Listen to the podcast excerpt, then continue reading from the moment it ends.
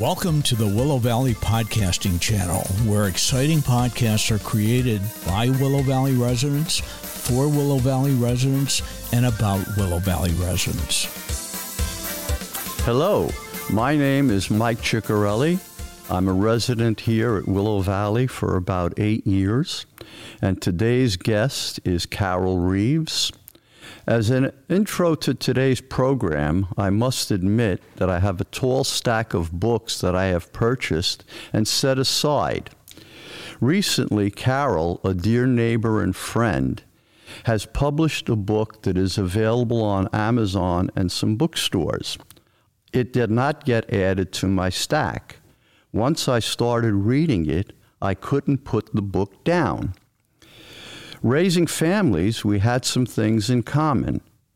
Carol had three sons and a daughter in 10 years. My family added three daughters and a son in the same period. Now, all of my family memories are in the form of boxes of photographs. Then I got them into photo albums. Then I went to 8 millimeter, then to VHS, which have now been converted to DVDs. Then I popped into Facebook, and now I have a YouTube channel. But Carol actually wrote a book.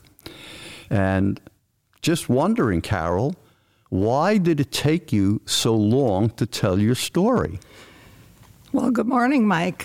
Um, I really didn't have a story to tell back then.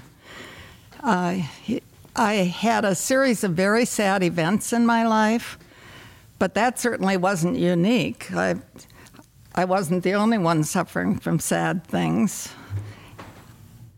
It wasn't until I looked back, as I say in the book, with the kinder, gentler lens of age, that the story began to form, not in anger and not as a victim, but as a woman blessed again and again by life's little miracles.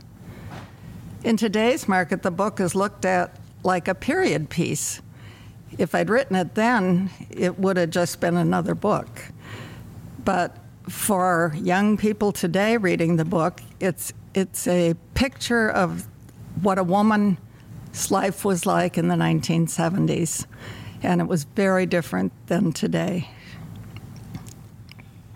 Yes, I found that interesting because we're about the same age, and indeed, uh, life today is much different than it was, uh, well, actually, 50 years ago, as hard as that is to say. Mm-hmm. Uh, after all this time, how could you remember so things so clearly as you do in that book? I mean, your your memories seem to be quite vivid at times. You know, I've had that question a lot, and I think the secret is that memoir is really it's considered creative nonfiction. It's not fiction, but it uses the tools that you would use in writing fiction. Um, if if I had just written the story, uh, it wouldn't engage you as a reader at all. But if you could smell the smells and feel the feels and hear the the birds and if I can create that for you, then I can tell my story in a way that it'll come real to you. So I think that I didn't remember every word. I do have certain memories that I know are exactly as they were. And I think when you read the book, you probably can pick those out. Um, certain days that I'll never forget, certain words I'll never forget. I can't say for sure that every conversation I had went exactly the way I wrote it. Okay. Okay. Yeah, and uh, one of the things that I found fascinating reading the book was that, of course, raising families, we all have things that come up in life that we don't expect. I mean, I had seven grandsons, mm-hmm. and uh, the last one was born, and my daughter knew it from the sonogram that he was going to be born with a cleft lip and palate. Oh. And her being an RN, she started doing research to find the best surgeon. And that was, you know, something that we had not had to deal with in raising the other six grandsons. So this presented a challenge. Mm-hmm. But one of the reasons that I related to your book so well is that you told a story of the challenges that you were facing as a mother and a wife and how this uh, led to certain things that uh, changed the course of events. Uh, were you worried about your family's reaction to the book? Uh, yes and no. Um, another thing that is maybe unique about the way I wrote this book is I wrote it episodically. I wrote it in episodes. I didn't sit down and write a chronological story from, you know, the day I got married and then that was the day, uh, you know, it, it ended. And so I wrote it over a number of years. and so the episodes um, allowed me to um, create something and then put it aside. But as I was doing that, I would share it with a either a son or a daughter-in-law, and actually it became my, my kids were the ones that that were pushing me on and encouraging me to write it. And it opened it opened conversation in our family about how they were feeling when um, this was going on, when their brother was sick and their brother was dying. They'd never really thought about what it was like for me. And I'd probably not given nearly enough thought as to what it was like for them. So, in the end, they were the ones that pushed me to really go ahead and, and have a book made and tell a story um, that might be helpful for other families. Okay, so your family was a big influence in you deciding to have it published. Yes. And uh, can you tell us a little bit about maybe the struggles or the uh, how getting a book published uh, can present problems that the average person might might not realize? Well, probably the the first thing I would say is the brain power or the talent it takes to write well does not necessarily fold itself into being a business person. Quite the opposite. Um, I decided I okay I, I I've got the book in a form. I'd taken it to be printed in a little folder, and now what do I do? So I decided I was from the age where you, I was kind of a literary snob. I didn't think that self-publishing was was legitimate. I had to have a, you know, it picked up by a traditional publisher. So I took a class, and it was, I want to say, six weeks. It was a really tough course. I did it online. And what I learned after all that money and all that time and all that work was that my book was never going to get published. Um, in today's market, publishers are looking for people with strong media, social media platforms. They don't read, which I was surprised, they don't read your book. You send a query letter and a little piece of your book, which probably would end up in a pile for a student who's helping out an editor, and it's called a slush pile. And so the piece of your book will be in a slush pile, and maybe or maybe not, the kid who's looking at it has a date that night, wants to get through fast. I mean, you're just, the idea I had that somebody was going to sit down like you did and read my book from cover to cover was, was a joke. I read it twice, and I know other residents who are reading it for a second time. That's that's how in, enjoyable and so how so many people can relate to the story that they want to go back. Mm-hmm. Very few books I read a second time. Yep. I mean, the only books I started reading a second time was because of Mr. Rothberger. I mean, how many teachers do you remember? and he was my high school chemistry teacher, and. Uh, he said, you know, you can't read a book on chemistry or biology or like that once. You have to read it twice. And so I picked up that habit of something that's really important I want to read it twice. Yeah. And, and, that's how much I felt that your book was important to me. Well, thank you. I think reading something twice, you always get something different out of it the second time. Anyway, and I know that part of what, what I, I had given up on on having it published at all after I took the class, and then somebody in our writers group had uh, a book published by Archway, which is uh, Simon and Schuster's self-publishing arm. And I went to Writers Club and saw this beautiful book, and I went home and I said to myself, I could do that. So that was what I did. Nine months later, I paid for a package and set out to create what you saw in front of you. Okay. Money well spent. and uh, this morning, as I went to my mailbox, I picked up the latest publication of the Willow Valley Writers Group called Climbing the Molehill. Yeah. And I see that you are a pretty active participant and usually have several pieces published in that each time it comes out. And uh, it's very interesting to read your takes on, for example, the holiday season mm-hmm. and uh, your reaction to uh, viewing a painting that's been in your family for years and how being a member of the writers group has caused you to examine your feelings about this painting, which at first uh, you didn't want to have it. Your husband insisted on it. And you said it's too expensive, and then I can't fit. We can't fit it in the car. But you brought it up. You you finally gave in, brought it home, and now it's in a treasured spot in your home. And you shared over many, well, decades really, uh, how how you look at this painting in a different way than you first did when you bought it many years ago. Well, one of the things I love about the writers group uh, at Willow Valley is we have a lot of fun.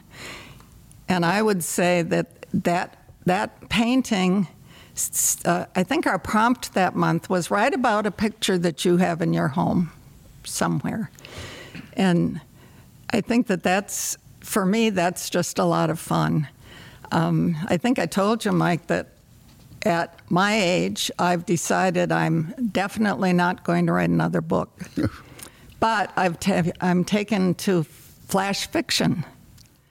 And I've been writing uh, 50 word, or learning to write 50 word stories. And after writing a 39,000 word book, you can imagine what it's like to compress that into 50 words. But it's a lot of fun. Well, I might give 50 words a try. Yes. But there's no way I'm going for 39,000. That's yeah. an impossibility for me. Yeah. Uh, one of the things, uh, has anything surprised you in the readers' reactions to your book? I think the thing that surprised me the most, and you're an example of it, is that every person that's read it that I know of has said to me, I read it in one sitting, or I read it in two days. And what you said, many people say they read it again. And I, I guess I didn't expect that, but it, it warmed my heart because it meant that one chapter led them into the next. Then they wanted to see what happened. And and I think that's that's really a gift to me because you know if you are reading a book and you put it down and then you can't remember where you were and then you don't remember you have to go back and get the characters. So um, it's not a very long memoir. No. But it you can read it yes. yeah the second time uh, one of the things i decided to do was count how many miracles I could pick out. Oh. And uh, I picked out 16, but I'm sure there are, are many. And uh, that brings us to my next inquiry. Uh, how did you arrive at the title for the book? Well, I actually, for some reason, that title was the first one in my mind. And I think it came from the idea that I was so busy looking for the one big miracle, which was praying for my son to get well, that I missed all the little ones along the way. And it wasn't until I started looking back and realizing that the person that just walked into that store at the moment or the the job I got with no talent, no, you know, the, the, lucky, some people call it, some people call it a miracle, some people call it serendipity. Um, but there were so many situations when I looked back that that became the story. And then I went through a, a friend of mine who said, Well, you can't call it a miracle because it's not a real religious miracle. And so I tried to find another name, and I kept came, coming back because they are little miracles, and every one of us have them in our lives and probably have passed over or not really stopped to think about them. And I think if somebody reads my book and it and it makes them look back at their lives in a different way, it can be very healthy at our age. You know, we can think like victims or we can think like blessed human beings. And I chose door number two. okay. I'm with you on that. Yeah. and uh, as we were uh, speaking as friends about this book and, and the, the route to publishing it, you had brought up something that I know myself and probably many people who have never really thought about having a book published would think about, and that is litigation. Uh, and we just discussed this briefly. And it's funny how, you know, life leads you down a path, and I'm an avid reader. I try to read five newspapers a day. Yeah. Uh, and one of the ones I love to read is uh, I look at the New York Times Oh, and me uh. I read obituaries. And this one caught my eye. It was a woman named Lily Safra, 87, who recently passed away. And first I wasn't going to read it, and I said, Gee, let me, let me take a look at this. And I was amazed by it. I mean, she was a a multi, multi, multi, multi millionaire who gave away philanthropically uh, to so many wonderful organizations doing good in the world. And some of the tragedies she had in her life uh, her second husband committed suicide, and then her son and grandson died in a car accident that same year. And uh, then she was married a fourth time to the founder of Republic National Bank. Uh, I lived in New York most of my life, and that was a very famous bank in New York. There came the money. And uh, well, she might she had money before this also, but uh, that was a lot, a lot, a lot of money. And uh, he uh, had Parkinson's disease, and they had a six-story penthouse in Monaco. Uh, among one of their many residences, and uh, they had the bathroom converted to a safe house. And one of the security team members was a former Green Beret. And he decided to really make an impression on the family. He would start a small fire in a wastepaper basket. But beyond his control, it got out of control.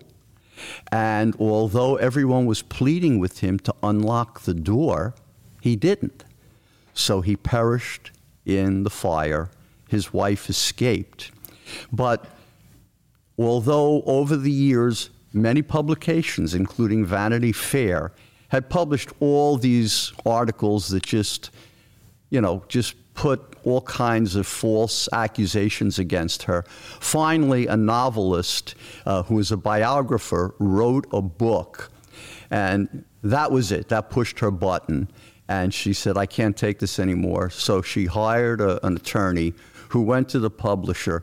And although no names were mentioned, people were picking up on the fact that items mentioned in this book mirrored her life. And although the names were fictitious, anybody who knew could tell it was made up. And so the publisher immediately pulped all the copies. Uh, and so you also brought something to mind that I had not considered, and that was this issue of litigation. Well, I, as a member of a Facebook group called Association of Memoir Writers of America.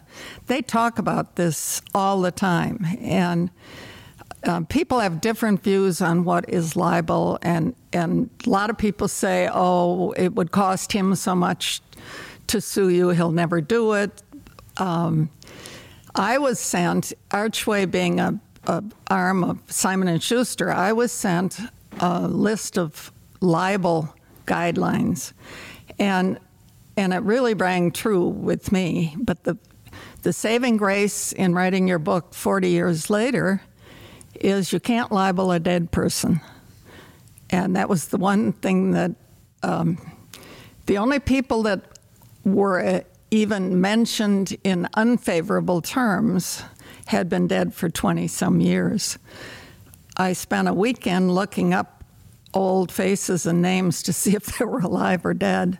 And I did take a couple of names out, um, just called them a doctor or a lawyer without a name. But basically, it is something you should be aware of. And, and libel has to do with if you cause someone else, um, if you affect their reputation by what you say, you have to be very careful. Okay. Okay, well, I think that at this point, uh, we don't want to get into the details of the book.